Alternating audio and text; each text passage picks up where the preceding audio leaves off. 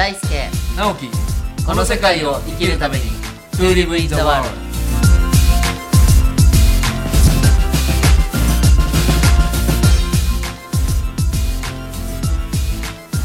大ちゃんこんにちは。はいこんにちは直樹さん。今日は毎回ねこう大ちゃんとあの目の前に台本も何もないしはい。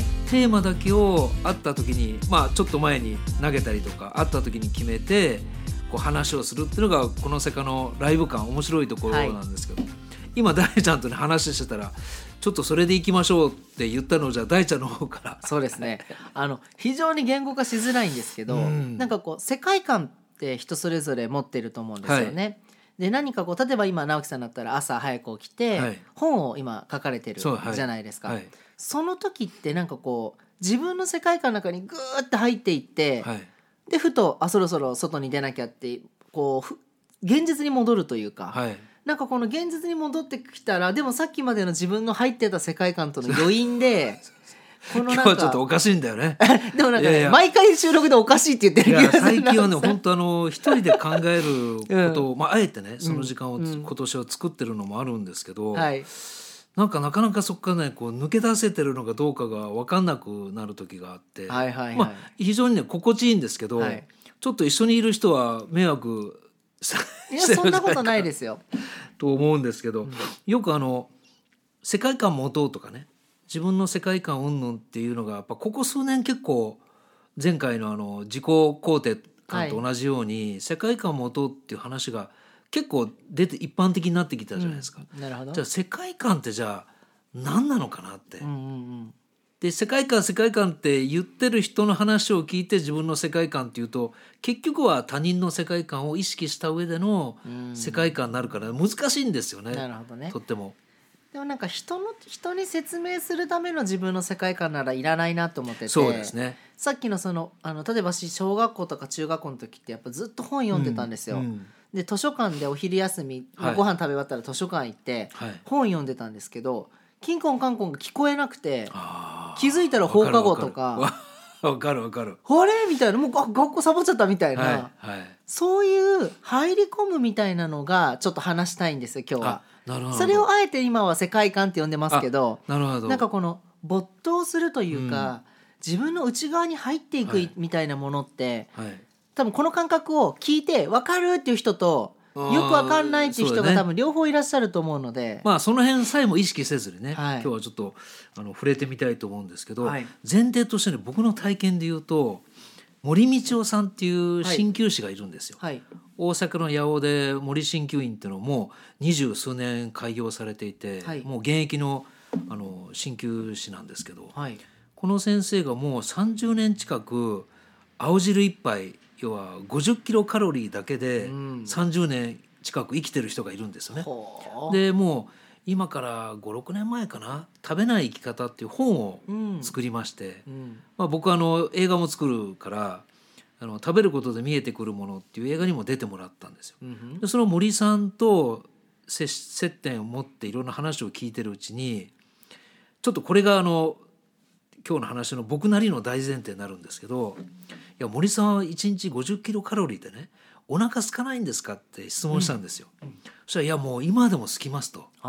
ただ直樹さんと好き方が違うんですって言うんですよ。へえ。でこれはねちょっと皆さん大ちゃんもそうだけど皆さんも落とし込んどいてほしいんですけど、うん。僕も大ちゃんもまあ大ちゃん食べる量がねはい。もともと少ない人ですけど、お腹空いて食べるじゃないですか。食べます。で満足しますよね。はいでまた数時間したらお腹減りますよね。減ります。でこの、まあ、アップダウンっていうかはい。この空いて食べて満足してまた空いて食べて満足して。で森さんって食べないんですね基本的に。まあ青汁一杯なんで。うん。だからずーっとお腹は空いてるんだけど、うん。僕とか大ちゃんみたいに、まあ、一般の人みたいに、うん。お腹が空いて食べてっていうこの振り幅がないんですよね。ほうほうほずーっとお腹空いてるけど、ううん。僕たちみたいにこう減って食べて満足してっていうところのアップダウンがないだけに、うん。ずーっと空いてはいるんだけど苦痛になったりしないんですよね。なるほど。でそれがずーっと僕の中に残っていて、うん。要は何が言いたいかっていうと今特に今年になってからね結構ルーティン的なことを増やすようにしてるんですよ。うん。例えば朝4時半とか5時に起きます、うんで朝起きたらちょっとまあ軽く瞑想してから白湯を飲んでちょっと30分1時間ぼーっとしてから、まあ、今だったら僕は物を書いたりとか、うん。そういう時間に当ててるんですけど、うん。これをよっぽどのことがない限りなるべく毎日やるようにしてるんです。うんうんで別に誰と約束したわけでもないし、誰に言われてかやってるわけでもないんですけど、うん。そういうルーティン的なことを増やしていくとねちょっとそこからこう自分のまあ考え方とか行動がずれた時にうん。この差異が分かるんですよね。ああいいですね。でその差異差異を感じるっていうのをすごく僕は大事にうん。今していてだから今やってる仕事もまあほとんど仕事一人でやる仕事が多いんですけどじゃあこの時間からこの時間は仕事をしますと。うん。でこれはだ大ちゃんとのご縁で結構大きいんですけどもう今までずーっと仕事してたんですよ。はい休みもなんかもう仕事が好きなんで、うん。でそれ良くないなと思ってもうこの時間は仕事をする。この時間はぼーっとする。この時間は本を読むとかっていうのを、うん。まあきちきちじゃないけど結構一日の中で決めてるんですね。あもう10素晴らしい時になったら寝るとか。でそういうのをね結構ね1月中旬から2月3月4月でこう3ヶ月ほどやってると自分の中のパターンでで出てくるんですよ。ほいで実は今日のその世界観で言うとこのパターン化することが僕のイコール世界観ではないんですよね。パターン化することが世界観ではない。ないんですよ。ほそのパターン化した時にあもっと自分がこうしたいとか、ううん。あもっと自分はこうしようとかっていうその差異の部分が出てくるんですよね。うんうん。パターン化することで。はい。で要はねもうちょっと分かりやすく言うとあの元大リーグのイチロー選手が、はいもう一日何百回とこう素振りをするんですよ。うん多分あれぐらいの選手になったらね見えないところでやってらっしゃると思うんですけど、はいで毎日決まった時間に、まあ、ホームの球場に行って、うん同じ体操をして同じメニューをこなして試合に臨む出たらしいんですよね、うんイチローさんは。でなんでそんな同じことで彼あのい一時何年間か朝カレーしか食べないっていうあーなんか聞いたことあります、ね有名な話が。であれはいろんなインタビューを僕は一郎野球は好きじゃない興味ないんですけどイチロー選手大好きで、え結構いろいろこう調べたんですけど彼もやっぱその差異を楽しんでるんですよね。ー、。なるほど。毎日何百回かその素振りしてるとちょっと自分の身体的におかしな時そのあれいつもと違うなっても他の人から見たら絶対わからない例えばスランプに陥ってそのスランプを脱出した時に「うん。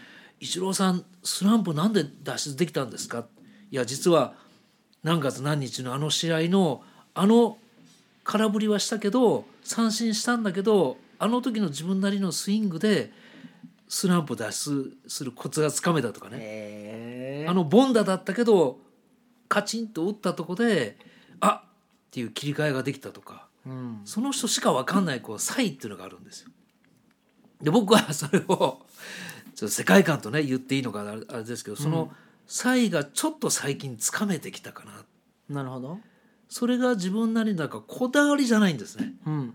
こだわっただから自分に対してこだわったふりをしたけどあそれ本来の俺じゃないよなっていうのがその差異として分かってくるっていうか。うーん。そのためにこう生活をこうパターン化今年入ってね特に生活をちょっとパターン化してたんですよね。なるほど。うん、確かに昨日の自分とまた今日の自分も違うし、はい。今日の自分と明日の自分も絶対違って、それをちゃんと毎春毎春感じながらもはい。変わる部分と変わらない部分がある。そうなんですよ。その変わらない部分の自分の本質みたいなものがはいにじみ出る世界観みたいなそうですね。わあありがとうございます。わかりやすく。うんそうそうだからあの松尾芭蕉さんがねはい不益流行っていう言葉を残してくれて、やっぱりその変えていっていいものとうん変えちゃいけないものがあると。なるほどでその自分の変えちゃいけないものっていうのをやっぱりその差異で分かってくるんですよ。なるほど分かってくるってもまだまだですよ。達人ですねいやいやこの 人生という旅はまだまだ長いので、はい本当まだまだ本当入り口に入ったようやく入り口に立てたぐらいの感覚なんですけど素晴らしい。その差異を知ることで自分の変えちゃいけないものあこれは逆に変えていって方がいいもの。うん。で今の時点だけで言うとどうやらその早く寝て朝4時半か5時頃おそらく4時ぐらいが一番ベストのような気がするんですけどなるほ本来は。いどいですねいいですね。なんか朝のあのシーンとしたとこに起きて自分の体と神経を日常化するっていうのがどうも僕に合ってるらしいんですよ。うん。じゃあ日々の繰り返しの中での際に気づいていく。そうすると世界観が見える。うん、いいですね。なんか世界観ってちょっと、あのラフな言い方するとブランディングみたいななんかこうこういうふうに見てもらうためにはどうしたらいいかみたいな、世界観を見えます見える化しようみたいなのがありそうですけど、そうじゃなくて生きる上で何年経っても何十年経っても自分の内側から出てくるこう変わらない感覚、はい。安心だったり愛おしさだったり、はい。こう自分のクリエイティブな部分だったりっていうそれが世界観であって、はい。その外からに対して作るものじゃないよってことですね。うん。でねそれに関係する出来事がねはい。この間あったんですけどはい。その森道夫さんと久しぶりに僕は5年ぶりぐらいに訪ねて行ってちょっとお会いしてツーショットの写真をフェイスブックにアップしたんですよ。はい。そしたらそれをまた久しぶりなんですけど杉本連道っていうね 連藤さんはい。はい、あの天城流当時法の、はいまあ、創始者がいて連道さんがもう久しぶりにメッセージくれたんですよ。はい。でちょっと森さんとのツーショット写真見たけどちょっと今膵臓ストレス感じてないとか、うん。実は森さんにも言われたんですよ。あそうなんですか。森さんのとこに久しぶりに行ってまあちょっとある用事があって行ったんですけどちょっと30分ぐらい体見てもらったらあこれちょっと膵臓が弱ってるから。えー、さすがプロフェッショナル。で膵臓って僕も詳しくことは、まあ、聞いたまま言うと腸とかね胃みたいにこう食べた分だけ膨らんだりするような臓器ってあるじゃないですか。で膵臓っていうのはそういう伸び縮みしないらしいんですよ。うん。ただやっぱり疲れてるかどうかっていうのがだから膵臓から糖尿病にねこういっちゃったりする方もいらっしゃるみたいだし、うんうんインスリンがやっぱりああなるほど。作るところの臓器なんでそこがやっぱり傷んでるかっていうのはやっぱり外からじゃ分かんないんですよ。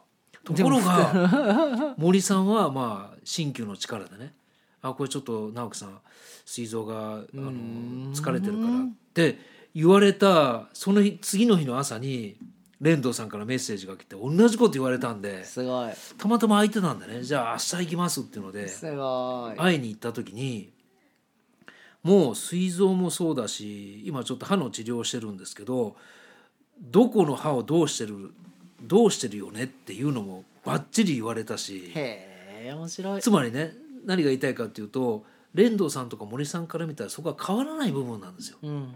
こう症状としてこう防振法っていうこう顔を見るんですけどうん。そこを見て連藤さんはすぐ分かったんですよね。はあ。それはやっぱ普遍的な部分だから面白い。だからそういうのをまあ森さんも連藤さんも、まあ、一つ技として持ってらっしゃるんだけど、まあ、僕たちも実は自分なりのねそういうやっぱ変えちゃいけないものとか、うん。まあ、それをあの僕が以前お世話になった出版社の社長は本膳ってねあの本当の本本の本に「叱る」って書くんですけど、やっぱ本膳が誰にでもあると。その人が持ってるもの、えーまあ、考え方もそうだし。でそういうものにやっぱり気づくっていう話をねもうだから森さんと連藤さんのことがあったからそういう周りにいる本膳も含めて生きてる人たちがババーッとこうつながって僕の中で。うん。で今日のテーマの世界観じゃないけどとってもねそういうのを感じるで僕自身も なかなかねこう言語ができないんで聞いてるリスナーの方分かりにくいかもしれませんけど、はい。そうやってなんか自分と一回向き合ってみるうん。でさっきね大ちゃんにもそうそう話したんだけど僕たちって結構その住む場所とか付き合う人とか外の環境にすごく影響されて、うんそれでこう選択肢が増えていったりとか、うん次の行動が決まってくることってあるじゃないですか。あります。でこれね大ちゃんにちょっと聞きたい部分もあるんだけど、はい。じゃあそれを自分たちの自分の体に置き換えた時に、うんじゃあこの体っていう環境って今なんとなくこう日々食べてるものでできてるもちろんできてる部分も大きいんですけど、はいはい根本的なとこってあの絵本の「命の祭り」じゃないけどね、はい。お父さんお母さんがいておじいさんおばあさんがいて、うんひいおじいさんひいおばあさんってもう無数の下手したらもう1億年1億人2億人ぐらいうん。まあその頃はもうまだ人間じゃないかもしれないけどはい。元があるわけじゃないですか。でこの体の本然っていうのはそういう無数の人たちの生き様とかはいその遺伝子として受け継いでるわけですよね。そうですねでこの体っていう吉武大輔なら大輔鈴木直樹なら鈴木直樹のこの体を一つの環境としたら、うん。ここに宿ってる時に生まれてくる気持ちとか感覚ってあるじゃないですか。僕たちが引っ越したり付き合う人によって思うん。考が変わったり選択肢が変わるのと同じように、うん。もっと体に置き換えたらこの体だから生まれてくるものってあるじゃないですか。はい。そこにちょっと意識を向けたいっていうのもあるんですよ。はあこれちょっと言い方がねいや言い方がねこななんかその絶対あるはずなんですよ。僕は茅ヶ崎に住んでて心地いいのと同じように、僕の体のベストな状態はいそれが体重なのか何か栄養なのか分かんないですけど、そのベストなマッチングってあるはずなんですよね。大ちゃんが今ここ静岡にいるんですけど、い。静岡にいて心地いいなと思うように吉武大輔の体がこうであったら一番実は気持ちいいんだっていうなんかその接点があるはずあると思うんですよ。うん。で僕はねそこまでちょっと今深く入り込んですごい世界だな。うん。でもそこに一回立ち返ってあ例えばさっき言ったあ俺はどうも早起きが自分に合ってるんだと。うんそうやってやっぱ心地よさを確認一個一個確認していくと食べるものもそうだしうん。飲むものもそうだし。でそうなると今度外側の環境に意識をまたフォーカスした時にもうこの体の環境がある程度マッチングしてるとうん。もっと精度が上がるんですよね。なるほど。